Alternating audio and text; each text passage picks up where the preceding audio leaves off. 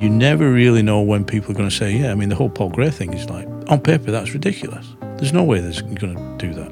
He did it, and it sounds amazing. I've never, ever regretted making those decisions. I mean, the thing down at Hardingham, nobody's done it there before. I don't think, I mean, maybe they won't do, but it sounded amazing and it looked amazing. Nobody offered me that. If you want to do something and it isn't quite working, then maybe do it yourself. If a gig isn't coming up, then maybe you you do the gig, you become the promoter. So a lot of the whole ethos there is just take control of it and do it yourself. It's either going to work or it's not. Philip, thanks for joining us today on the Songwriter Snack Time podcast. I want to start there. Like you, this will get into your history for sure, yeah. Because you are calling these not chips. These are crisps. These are crisps.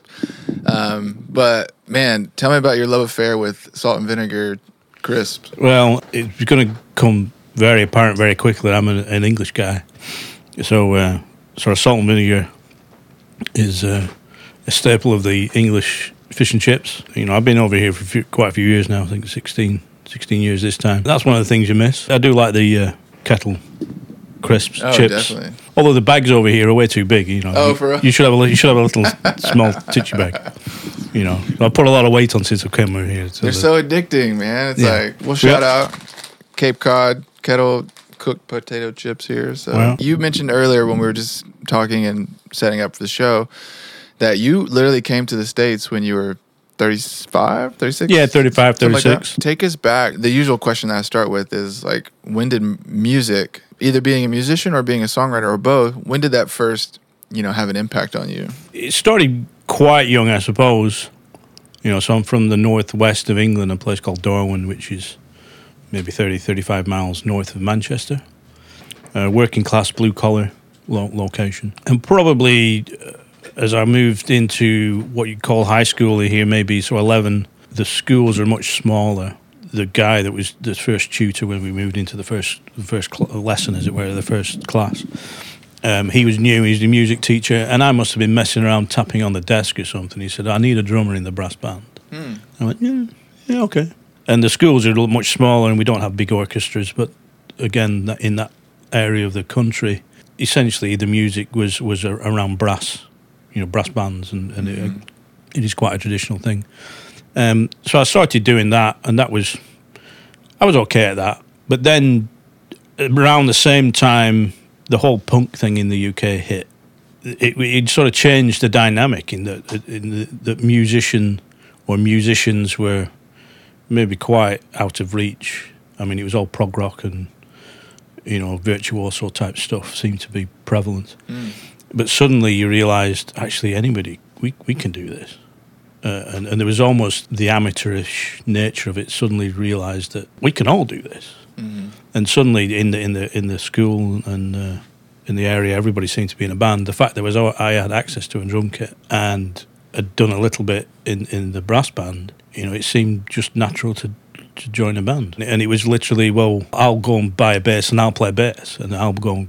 Do you know? Do we know this kid with the guitar down at the end of the street, mm. and and for probably three years, four years, maybe even, we'd rehearse, mainly doing cover versions, but writing songs almost from day one. Oh wow! And nobody, we could never get a singer. Nobody, somebody, yeah, I'll come and sing, and then stand in front of three of us and not have the bottle to actually do it. Yeah, yeah, yeah. So I ended up doing the, quite a lot of the singing as well. From the drum kit? From or the drum kit. Okay, that's awesome. Which initially, and, and the t- style of music, so the, by the time we did our first gig, so I was, I'd left school at, the, at that point, by seventeen, uh, we did our first gig.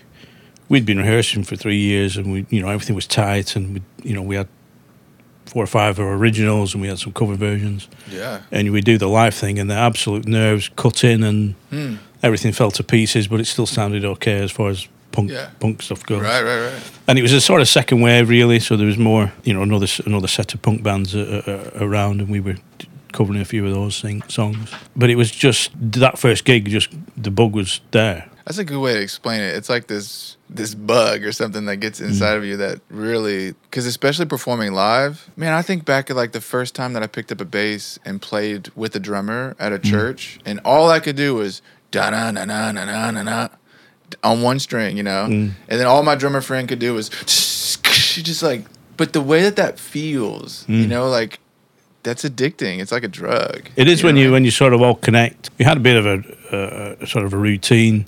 I think we rehearsed once a week in the guitarist guy's uh, living room. His parents would disappear and we'd have to move all the ornaments off because they all rattled and fell on the floor. Mm-hmm.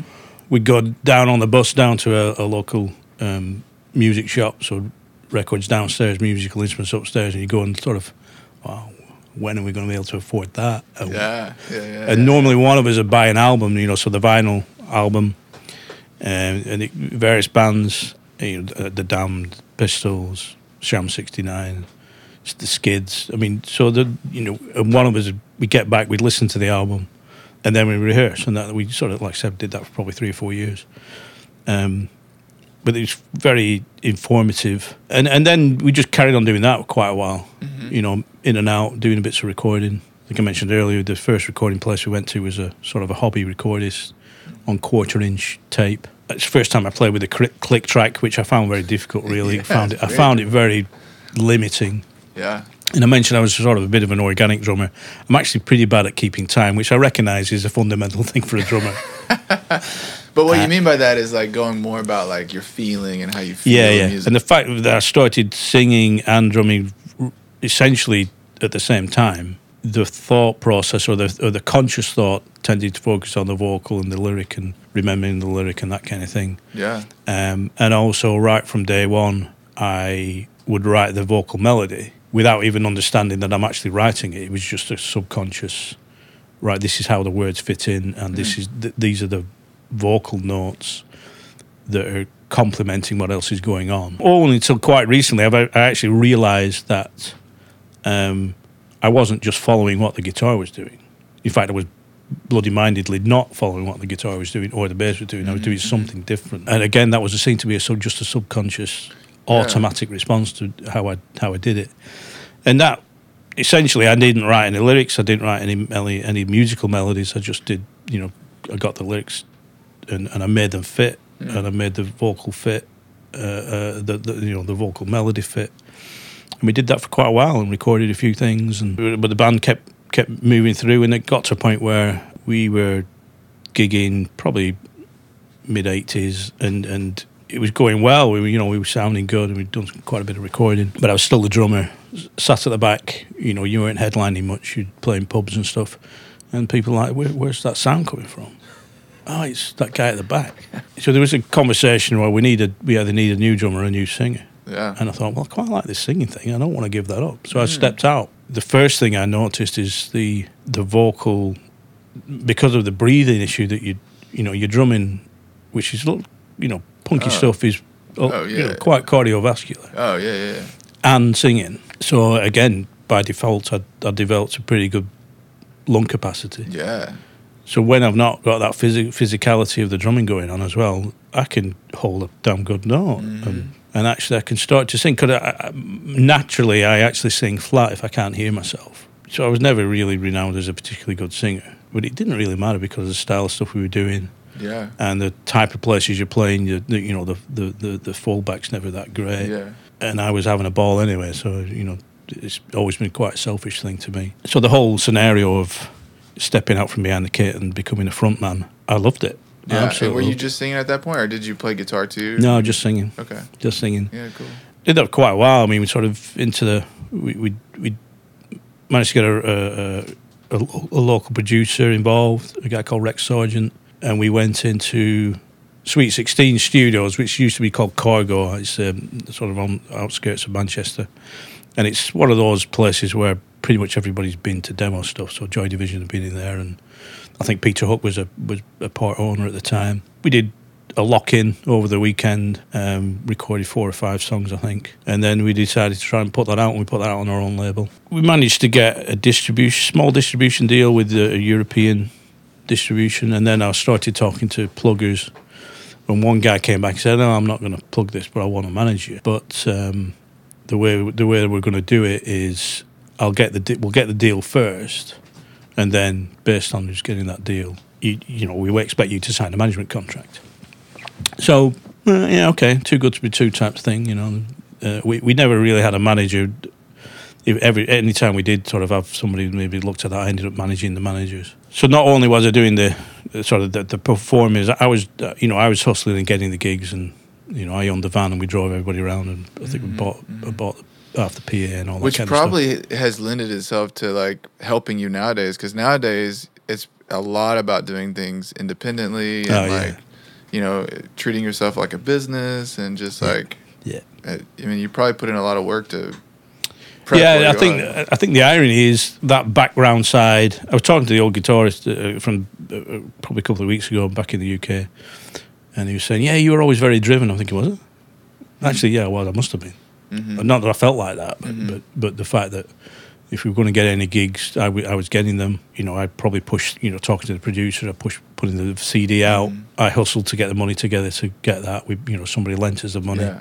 And we, we made sure we paid them back. But and any gigs we were doing, you got you got paid a bit of money, but we just all went back into paying for recording. Well, I mean, you're talking about thirty years ago, right? It's like, I think that that has lended probably itself to like, now you're still making music.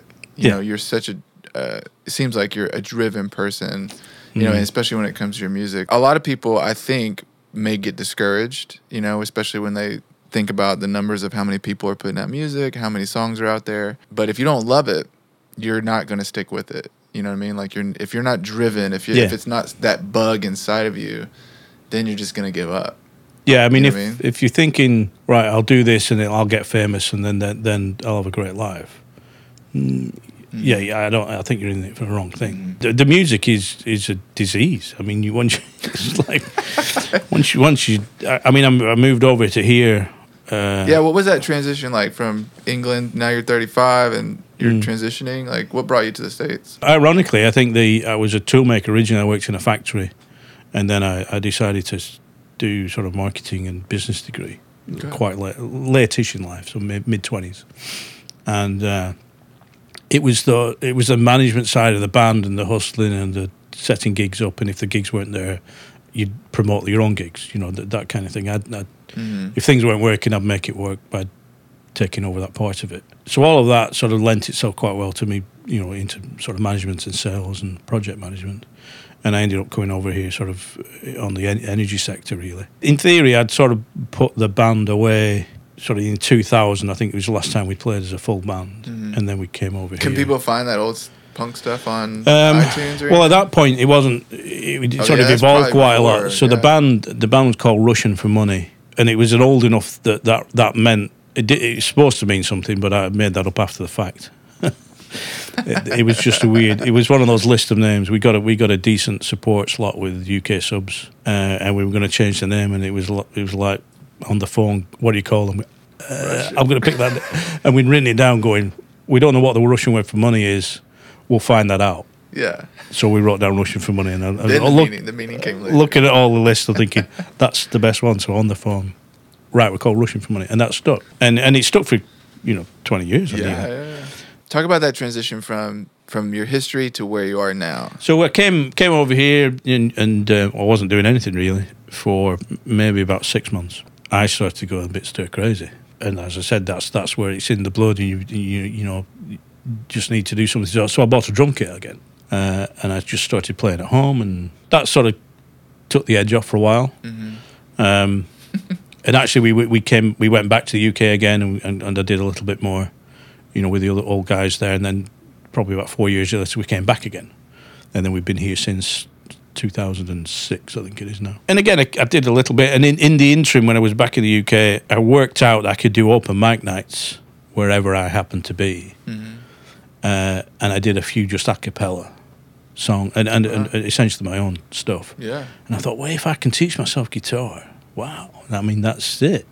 Yeah, I can do this need. wherever. So you were like, I got to learn an instrument so that I can just yeah. make my own stuff. Yeah. I'd been around guitar, so I understood guitars. I picked up a guitar and I tried to teach myself, and it just, I just got very frustrated very quickly. Yeah, for sure. Uh, because I just couldn't get the fingering chord right and everything. So, it, so then that put it down a, a bit.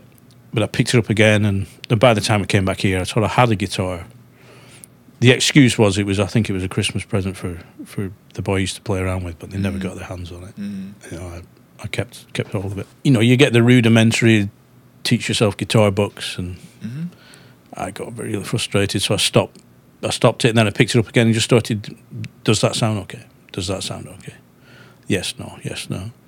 So even today, I really don't know what I play. You know, the musical theory, oh, theory doesn't and exist. Stuff like that, yeah. Doesn't. I have no theory whatsoever. Gotcha.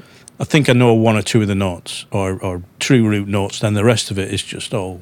Does it sound good? Does it sound good? I love that. Because I had to concentrate on where where to place the fingers on mm-hmm. the left hand. I'd just slide, so it ripped my fingers to pieces. So I actually used I used the Elixir um, mm. nanoweb, I think now. So they're slightly better, but my fingers are like concrete on the end now anyway. Um, are you interested in the music theory side? Do you think that that no. inhibits your creativity, or are you just like... Well, actually, that's a good point. I do I do believe so now. I recognise, or I feel I have a limited repertoire. Mm. In that, so you're not able to create what's going on in your head. Mm.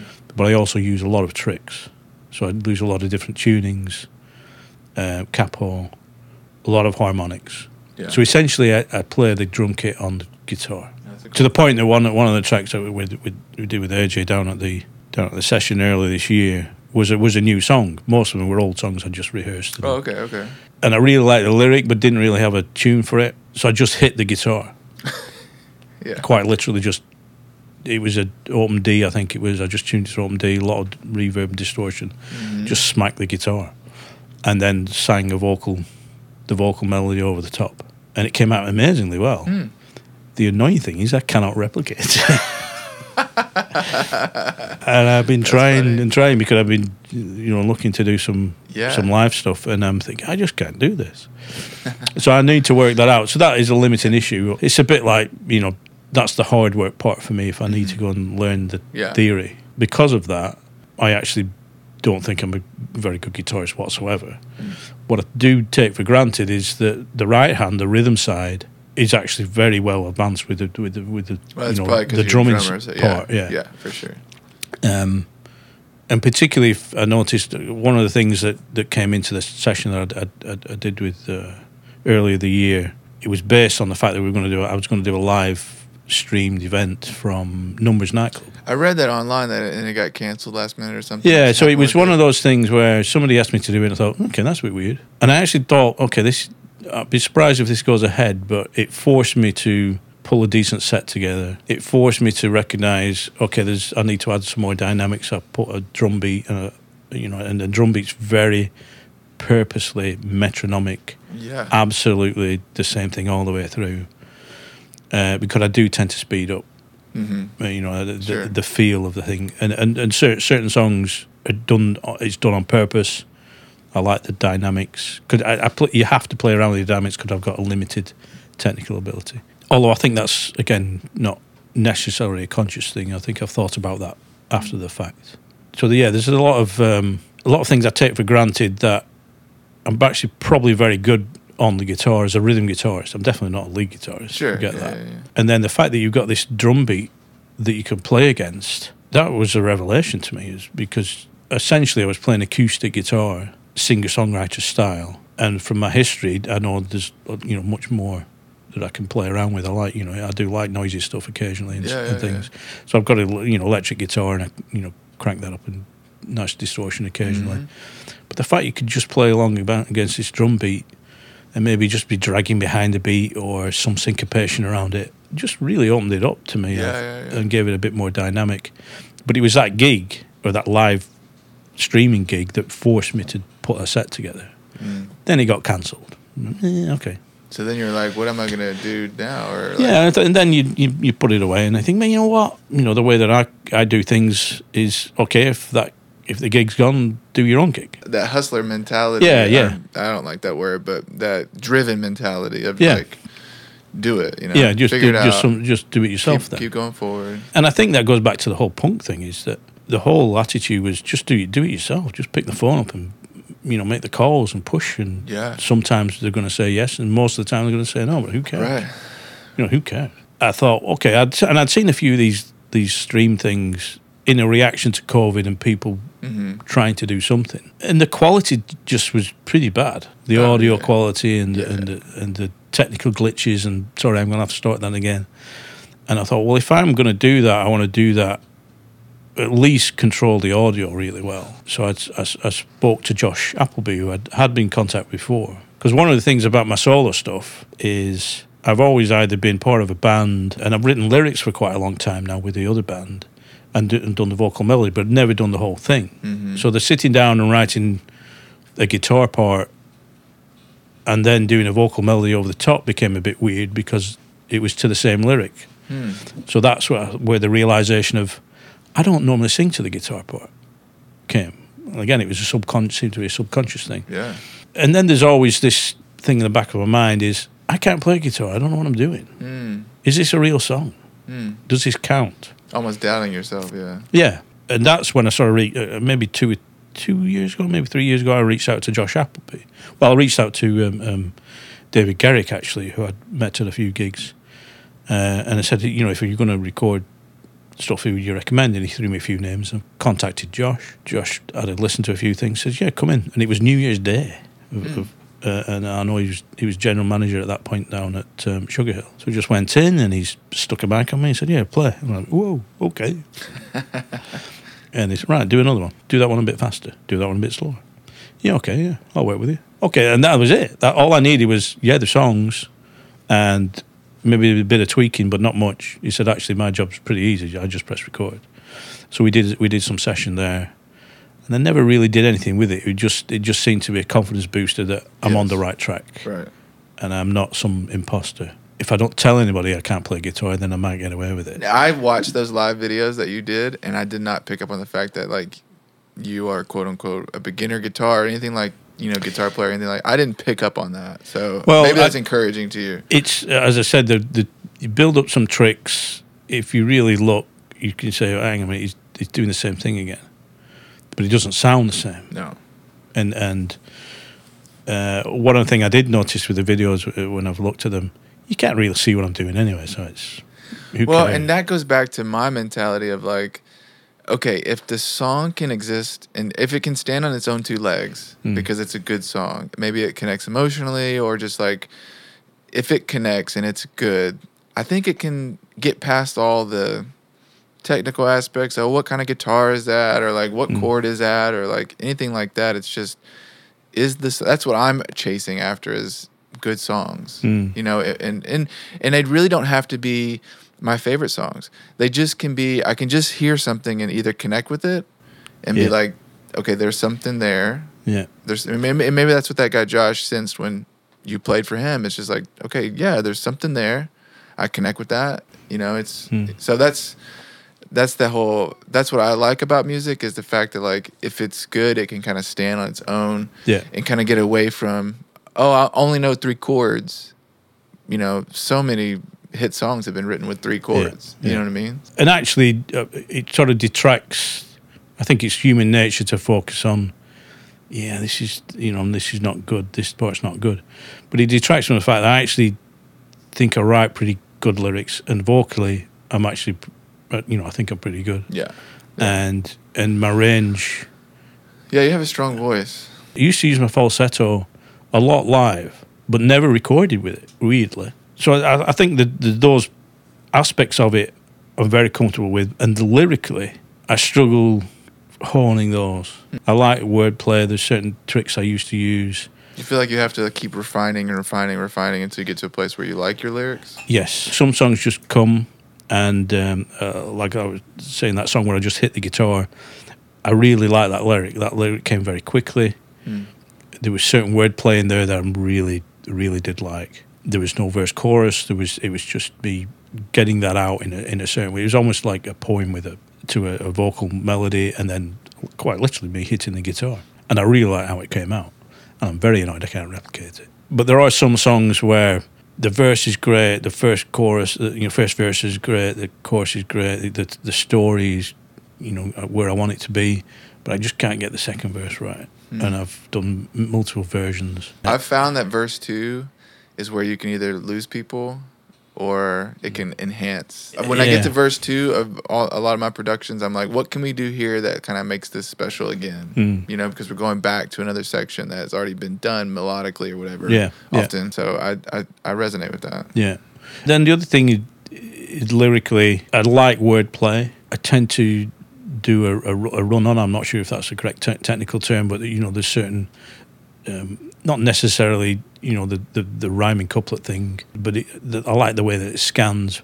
But I'll do a run on where the where the, where the, the sort of sentence, as it were, carries on to the next line, and you push you push things around a little bit. And a lot of the time, I write to music. I'll just get something going. I'm I'm very comfortable with a very monotonous. Just let it loop or something. Loop. Just, mm-hmm. um, sort of almost industrial background, mm. and I'll write over the top of it. That's how we used to write with the guys in the band. You know, they'd come up with a riff. I said, just keep doing that, just keep doing that, and I'd just go with it. And you end up maybe finding the vocal melody first, and then a, a line or a couple of words are clicking. You go, okay, well, what's that talking about? What is right, that? Right. And you you then it's almost like your subconscious creates something, and then your job is to figure out. Yeah.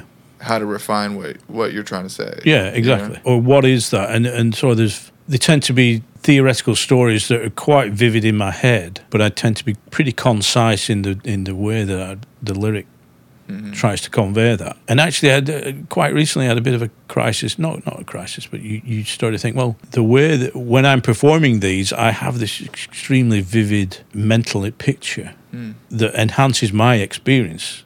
You know, the words. Or lay over the top of that, but the per person listening to it, particularly for the first time, hasn't got all that reference that I've got in my head. Right, and right, am I right. am I doing a decent enough job of, of conveying what it is I'm conveying? Even now, I mean, and it, it has cropped up a few times recently. I did a I did a little gig thing down at Hardingham Studios at the weekend. The audio shouldn't have worked, but it sounded amazing. But it hmm. definitely it was right at the end of a long corridor. Oh, interesting. And visually, I've uh, probably five years ago, I, I thought that would be a great place to play. Hmm. It might sound bad, but it looks amazing. I made it work, and, and part of that is that the, the front cover of the album that's coming out is is a photograph of an artist who, Claire Richard, who who basically runs Hardy and Nance now. Okay. Um, and so she very kindly allowed me to take a photograph and use that. So there's a good tie up there, and it wasn't a gig. Nobody was really expecting it. People weren't expecting it because it's not been done before. Mm-hmm. Um, but somebody from that mentioned the emotional connection. And it still surprises me hmm. when people, wow, well, they got it. How, how how does that happen? How does me, you know, saying a few words to a bit of a tune, convey that emotional mm-hmm. aspect? It mm-hmm. still surprises me. Mm-hmm. When you first start, you sort of write poems almost, and it's a bit route one. I'm feeling amazing. I'm feeling amazing. Right. um, there's a lyric there, that's quite an old lyric, sort of one of the original songs I wrote on guitar, which was literally a finger position, and I just slid up and down the neck the entire song and didn't move my fingers again. You know, just yeah, just ripped the, yeah. my fingertips to pieces. But the line on that one is, uh, he walked into the bar alone with no intention of changing that, and that's what eight words. The reason I like that is, in, in my opinion, it seems to convey a lot of things and sets a scene. Mm-hmm. But as I said, in my mind, I know what that bar was. Because that was me, and in, in this certain period of time where sure. I'd walk into that bar, I'd get a beer, and I'd go and sit in the corner, and don't come and talk to me.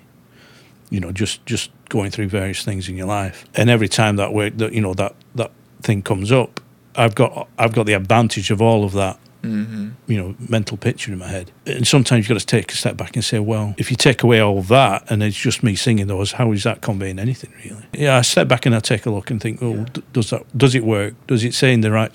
Does it tell the right story I'm wanting to tell? And then equally, so what? You know, sometimes I just say, well, you know, people are going to take what they want from it. Right, and that's true too. Like you may mean it one way, and then someone hears it and may take it another way, and yeah, you know, that's kind of the the beautiful magic too of songs. Yeah. When I talk about like where does the inspiration for your music come from, is it come from those just your life and kind of what you're experiencing over, or is it just literally the muse of this idea that's coming about, and then you just go with it? I think anybody that knows me on a on a personal level would say I'm I'm pretty easygoing, got a pretty good sense of humor, and mm-hmm. you know, quite even keel. Lyrically, I'm a, it's pretty dark. Uh, uh, so I think it's a, it, over the years it's become a, a, um, a sort of a coping mechanism, a way of coping with stress, you know, just normal life. Sure. And it's been very healthy in that respect. Yeah. And, and weirdly, when I was doing live stuff in the band, and I didn't have, you know, an instrument, it was just me and a microphone and microphone stands. Occasionally, you could really freak out. I mean, you could really go crazy. And the fact that you're on a stage, it's not expected, but it's not unexpected. Yeah. You're given permission to right. be able to be yes. the crazy man in the corner. Yeah. It's incredibly cathartic when you do that. Yeah. Subconsciously, I've been able to filter things into that creative space mm. and allow myself to be darker and, and, and depressed and depressing mm. lyrically. You feel like the songs that you've been writing have, have been helping you cope emotionally with oh yeah just with yeah. your stresses and just different life stuff? Yeah. I mean, yeah. there's been a lot of stresses and life stuff the last couple yeah, of years. Yeah, I mean, like life throws up all sorts of things. I mean, just everybody's got the various things to cope with, sometimes more more acute than others. Quite a few years ago, I had a converse, conversation with my wife, and she said, it's not about me. No, it's not. It's not about you. And it's genuinely not. It is genuinely sort of a feeling and, and, a, and a, what is this What is this particular phrase? What is it mm. pointing to? I mean, there's a song that we I do called um, Standing in the Rain, which sort of evolved into one of those sort of dystopian type movie things. And and quite mm. recently I was trying to work out a, a description for it for Bandcamp. In fact, I think when the video went up on YouTube, and I called it a, an Orwellian love song, mm. you know, sort of nineteen eighty-four type scenario. And it's those kind of things that I'm not sure if it's chicken and egg, but you know, you, you start to be, it starts to evolve, and then lyrically evolved into that, into the, a bit more along those lines. I'm normally t- trying to find out what it, what is this talking about, and and they are little stories, so it's not really real life. Mm-hmm, mm-hmm. But I think the emotional side behind it is one or two steps behind. I yeah. think that's an accurate yeah. assessment. Is your songwriting process, is it um, more of a disciplined act, or are you kind of going when you're inspired, or is it a little bit of both? It's mostly just very um, ad hoc. You know, I don't, yeah. I don't, I'm not a proponent of quantity. And I actually do recognise that, that philosophically that, that there is a benefit. Mm-hmm. You know, the, the, if you get into a habit of doing things on a, on a much regular basis, you sort of evolve a, a little bit quicker. I'm not saying I've resisted that. It's just I just haven't found that yeah, that works for me. How that works for you, yeah. You know, I have a, a, a sort of partner in the space down in, at uh, Francisco's, and I'll go down there quite regularly. And, and most recently, I suppose this year, after we sort of, particularly after we I re- really refined the, the session, mm-hmm. Um, that we did, recorded early in the year, I just go down and almost primal scream. You just wor- crank it up, high volume. You're not worried about anybody complaining. The, you know, the neighbours or the family going, "What are you doing?" uh, and just, just really cranking it out. Yeah, I've been hitting a lot of falsetto stuff, almost right. operatic. Yeah, uh, against drum beats. Nice. And and I'm just just in an element. I mean, I almost hypnot- hypnotised myself. You know, mm. just keep doing the same mantra over like ten minutes. Hmm. It's almost like um, mindfulness t- hmm. to some degree, and then things start to evolve, and you think, okay, that's that's a lyric, and I'll maybe jot it down, or I'll do a quick recording. But it takes me a long time to write, or very quickly. Sometimes things just, just happen really quick, really right, fast. Sometimes it just flows out. Yeah. So you said that you have a project that mm. is coming out. I, th- I believe I saw December, or it's yeah. coming out in a month or so, right? Yeah. So we go back to that Numbers gig. Um, and then I made a decision to go back to Josh and asked him to record it. And he suggested, at that point, I think he's more freelance, so he, he suggested going to Wire Road Studios. So we made an appointment, and I think it was, a four, it was the fourteenth of November last year. And we were going to go in, and we were just going to record it live. I knew at that point we'd have very good control of the audio, mm-hmm. but it had, you know, the, the live performance was down to me. Yeah, yeah, yeah. So that was where the the, the, the you know, I really rehearsed it, and that was going to be streamed live on Facebook. So I'd sort of set that up. But what happened then uh, uh, is that my, my mother had been sort of suffering from dementia and Alzheimer's, got ill very quickly, and she actually died that day. But I'd already cancelled it, and I was trying to get back to the U K. Wasn't able to do that. Virtually, we were there. My, my, my siblings were in the room, and I, and I was sort of virtually in the room when she died, which was mm. early morning on the fourteenth. So I always got put up, put to one side. Just just forget it. Yeah. You know, like I said, life. Yes. You know, life comes up on you. I think that whole process of coming to terms with my mother's death, and, and the way that she supported all of us in lots of things. I mean, my, you know, we were all pretty creative in the way we do, and we've gone after what we want to do. It seemed to me that I needed to do something more with these songs. And it took a few months, but then in sort of March, March time, I, I reached out to Josh again, so I want to do this again, but I don't want to do it as a live stream. I'd made a decision that I wanted to have much more quality control over the whole thing, and I wanted the whole video, and that's, you know, I got introduced to yeah, A J. Right.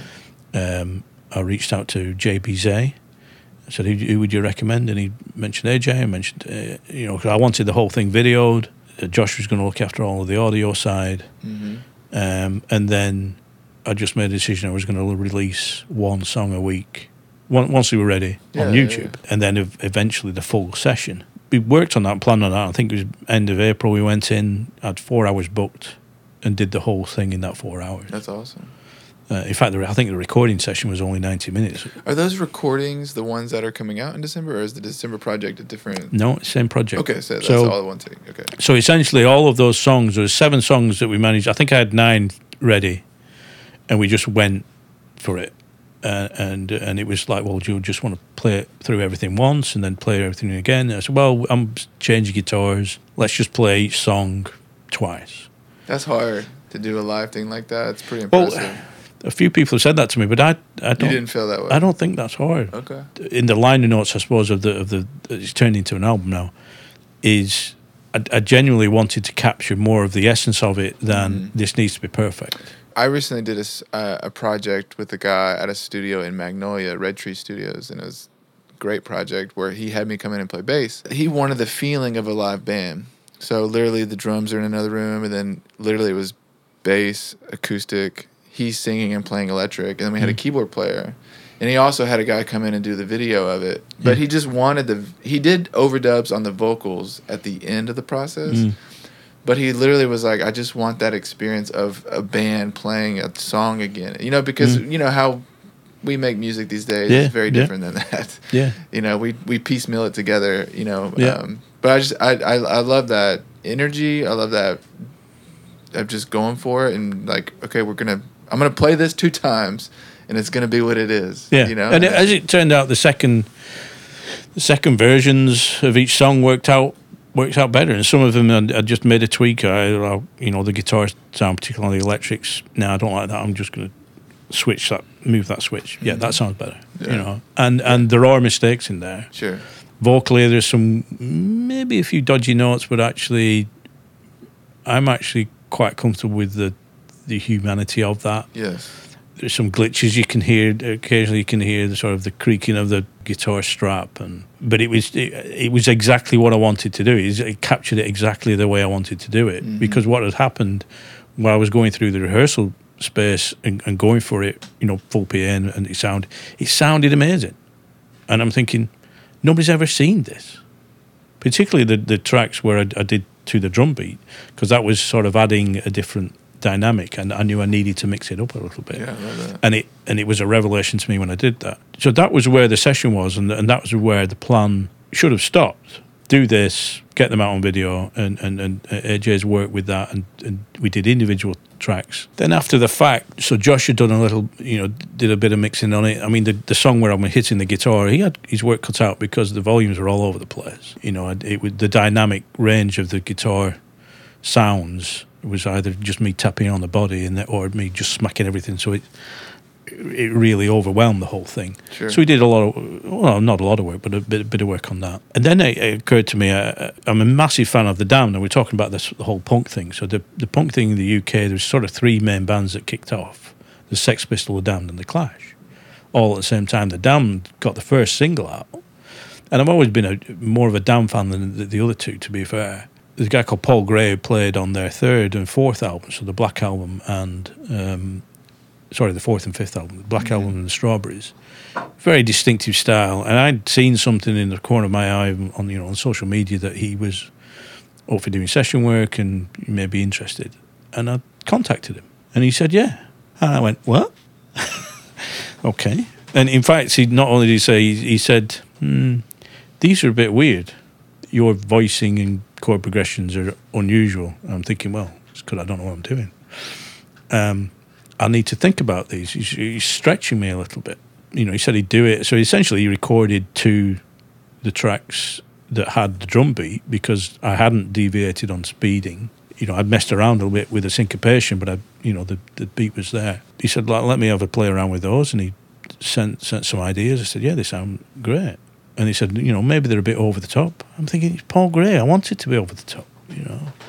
I want people to be able to listen and go, that sounds like Paul Gray. So then we got that sorted out, and I gave that, you know, Josh mixed that in, and it just sounds unbelievable. I can't I can't even imagine the songs without that bass lines in mm. there. And they're, and they're... It did sound cool. I heard that one. They're they're they're all over. You know, it's, it's Paul Gray all, all over. So it's...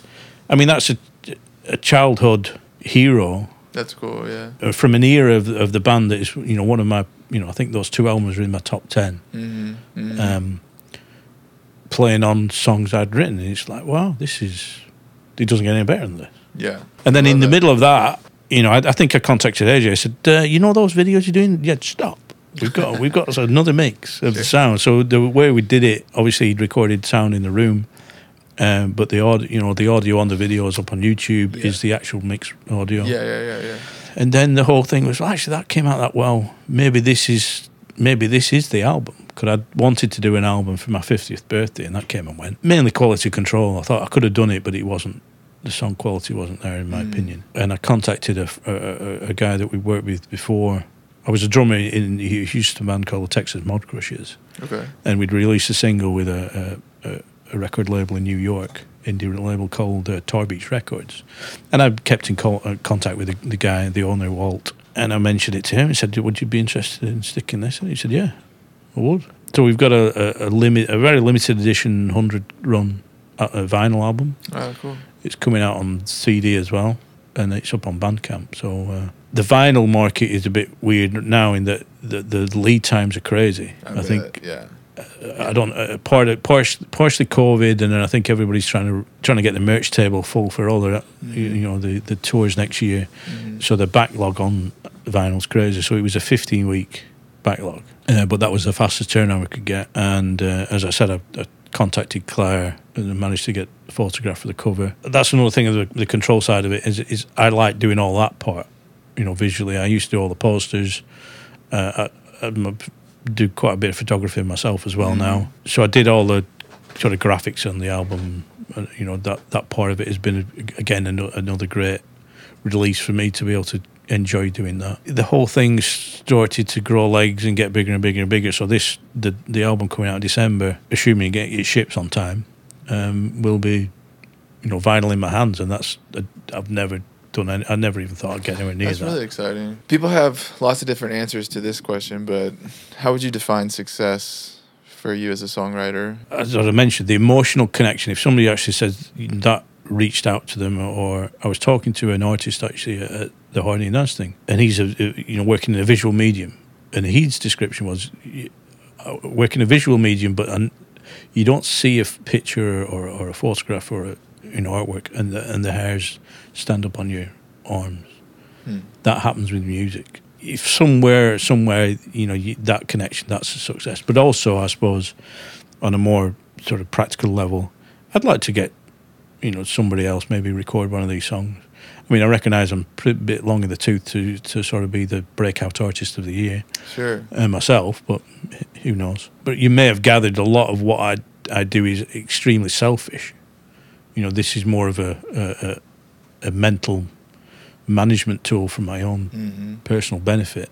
You know, you do I do need to try and do it live and, and get it out there, but there's a the the, the sort of acceptance and the business side of it isn't as important to me, and I'm in a lucky situation that mm. financially I don't need to. Right, right. And and I've thought about that a lot. In that, you know, should should we be doing more? But I think there are always certain compromises that you've got to start looking at. I'm not good with compromises in this space. Other work-related things, yeah, that's you know, I can sort of manage my way around that. But this part, the singing, the songwriting, the the emotional sort of rumination, I suppose, that goes on. Mm-hmm. That is a, a selfish thing, and there's no compromises as far as I'm concerned. Yeah. Uh, and Which I can be quite pig-headed, to, really. May tend to lengthen out, you know, the time that it takes mm. to put something together. But at the end of the day, because it makes you because you know yourself, and that, that's that's what satisfies your need. You're almost okay with that process. Yeah. You know? There are certain things that I will just be a bit obtuse about on purpose. It's, I don't know whether it's a, I've got a weird sense of humour or a sense of mischief, but I think I mentioned the, the, the drum beats that are on, the, on two of the tracks. They are absolutely purposeful and, and very significantly metronomic. Mm-hmm. They do not deviate from start to finish. Mm. You press start and you press stop, and that's it.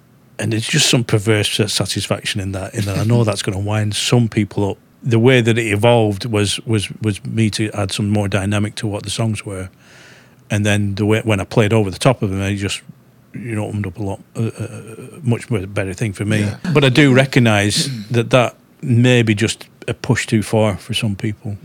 But not only am I okay about that, I'm sort of doing it on purpose. Yeah, yeah, yeah. And and I'm also conscious that I, I don't really want to sound like anybody else.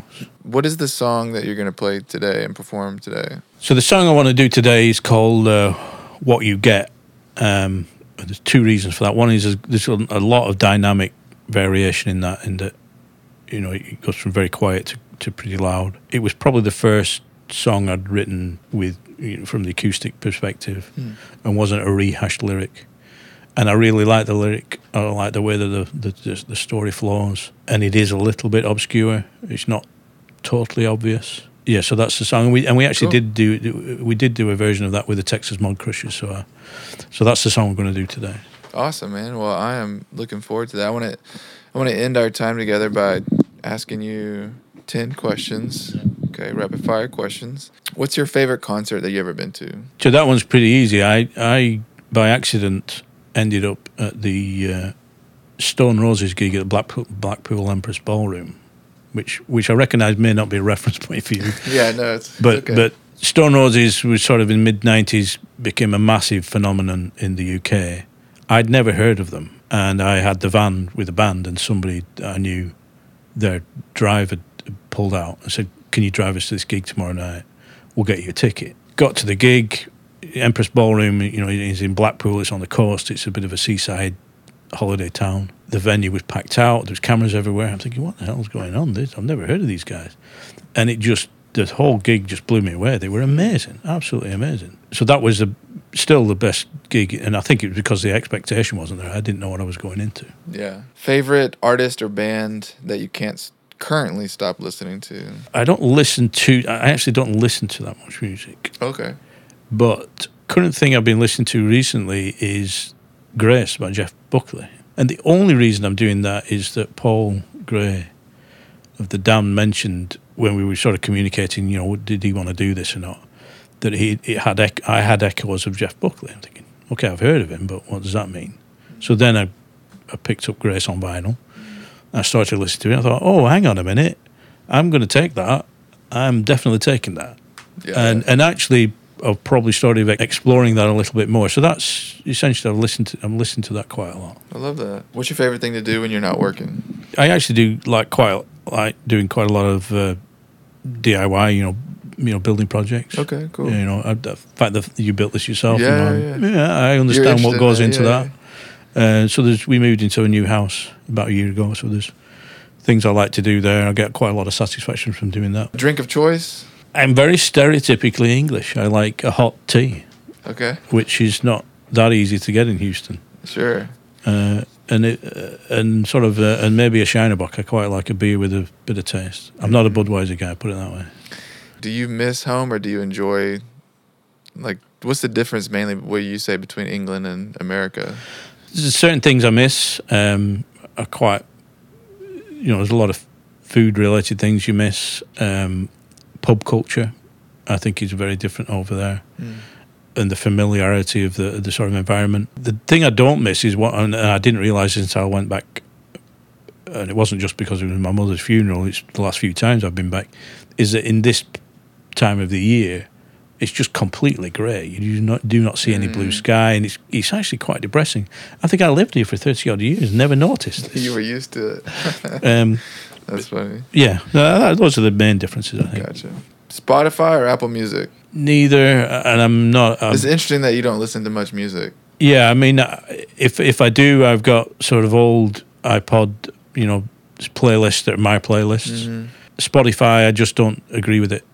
Yeah. You know, I have a, I have a philosophical problem with gotcha. the way that they treat sure. artists. That's understandable. So I don't do Spotify. Uh, dogs or cats? I like cats. We had cats as kids. We've got three dogs now. We used to have four. We had got three small chihuahuas and a, a huge big, well, we're not sure what it is, but a, a big dog. But that's the youngest dog, and he's he's still the baby of the group. So dogs, dogs and cats, both of them. How many voice memos are on your phone?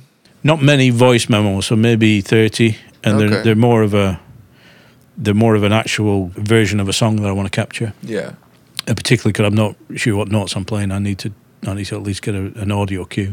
Gotcha. But I do have notes. I've probably got three or four thousand words of lyrics, ideas, and I've just oh, kept okay. it in one place. Yeah, yeah, yeah. And in fact, the, the the song "Leaking" that I was talking about, where I hit the guitar, that came from that. That's a that's a chunk. Hmm. That I pulled out and worked on. I love that because I haven't talked to a ton of guys who that is a primary just writing, you know, just like yeah. loads and loads of writing. I mean, I came in today, I've got the acoustic guitar and I've got my, um, what I call the uh, Scout, Cub Scout backpack. So anything is in there. Yeah, that's all you know, you I'm mean. Still drumming, so there's drumming spares in there and all that. But in there, there's two books full of full of notes. Love it. Man, if people want to connect with your music, connect with you, um, what where should we send people? Well, right now I set up the Bandcamp page, so it's that's Philip Walsh. Okay. Uh, I also have a website called Our Crooked Smile. Okay. Which is a bit more uh, a collaboration of some of the photography stuff I do in the various bands, links to different bands I've been in or are still involved with. Well, I really appreciate your time today and. Um, looking forward to hearing the song, yeah. and uh, so thanks again for coming by. And your well, time, appreciate man. It. Yeah, I mean, I was, I've been checking out the studio and you know looking at what I'm where I'm going to be recording my next stuff. So I thought Thank it was you. Great, and uh, like I said, I I like making the phone calls to uh, to make things happen. So That's I appreciate. What, it. And can we circle back to that one more time because I feel like that is a big ethos of your mentality is that driven punk like make mm. it happen kind of attitude. Um, like if you can think about like being in a room full of songwriters, like how would you encourage them to have more of that kind of attitude? What I'd say is it's very, very rare that you're going to regret taking that step. You know, mm-hmm. unless you're you're you're obnoxious and you you get upset and then rude when you get you know maybe a, a negative response. Yeah, that that's not good. It's a personality issue. You you need a manager to do it for you. Most people are going to be receptive. And you never really know when people are going to say, yeah, I mean, the whole Paul Gray thing is like, on paper, that's ridiculous. There's no way they're going to do that. He did it, and it sounds amazing. I've never, ever regretted making those decisions. I mean, the thing down at Hardy and Nance, nobody's done it there before. I don't think, maybe they won't do, but it sounded amazing, and it looked amazing. And it wasn't really a traditional gig, and nobody offered me that. If you want to do something and it isn't quite working, then maybe do it yourself. If a gig isn't coming up, then maybe you... you do the gig, you become the promoter. So a lot of the whole ethos there is just take control of it and do it yourself. It's either going to work or it's not. I think that's a perfect perfect uh, punctuation point to our conversation. So thanks again, Philip. Appreciate it. Appreciate it, yeah. It's been good.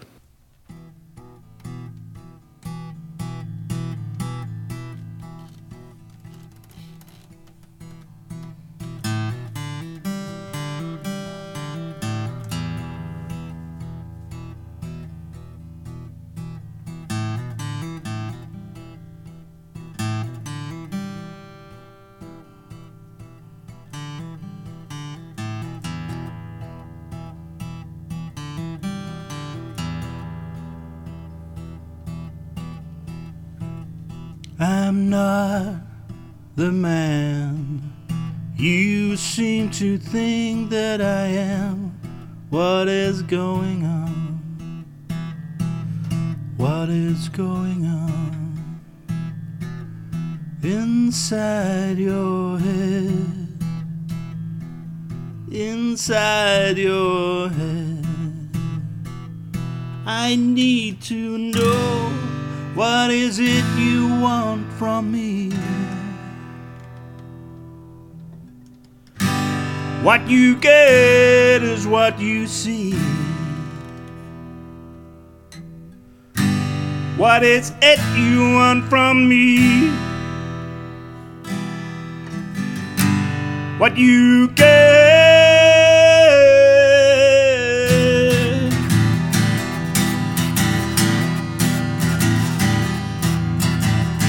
You try so hard to bend and shape me. I'm not a toy, a canvas to be drawn. What is it you want from me? What you get is what you say. What is it you want from me? What you get?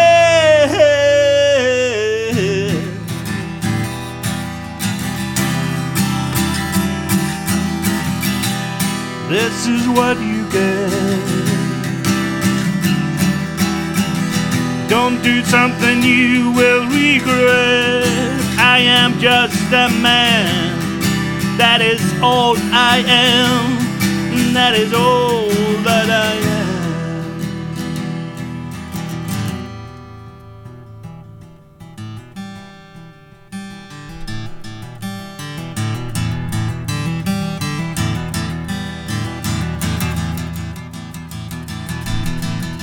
It's time to stop, to stop and take a look at what we built and why we're going crazy.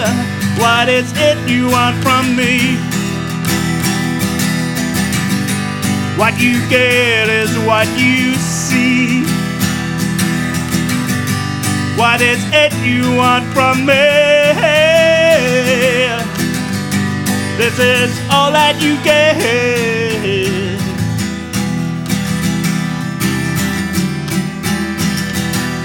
This is all you get.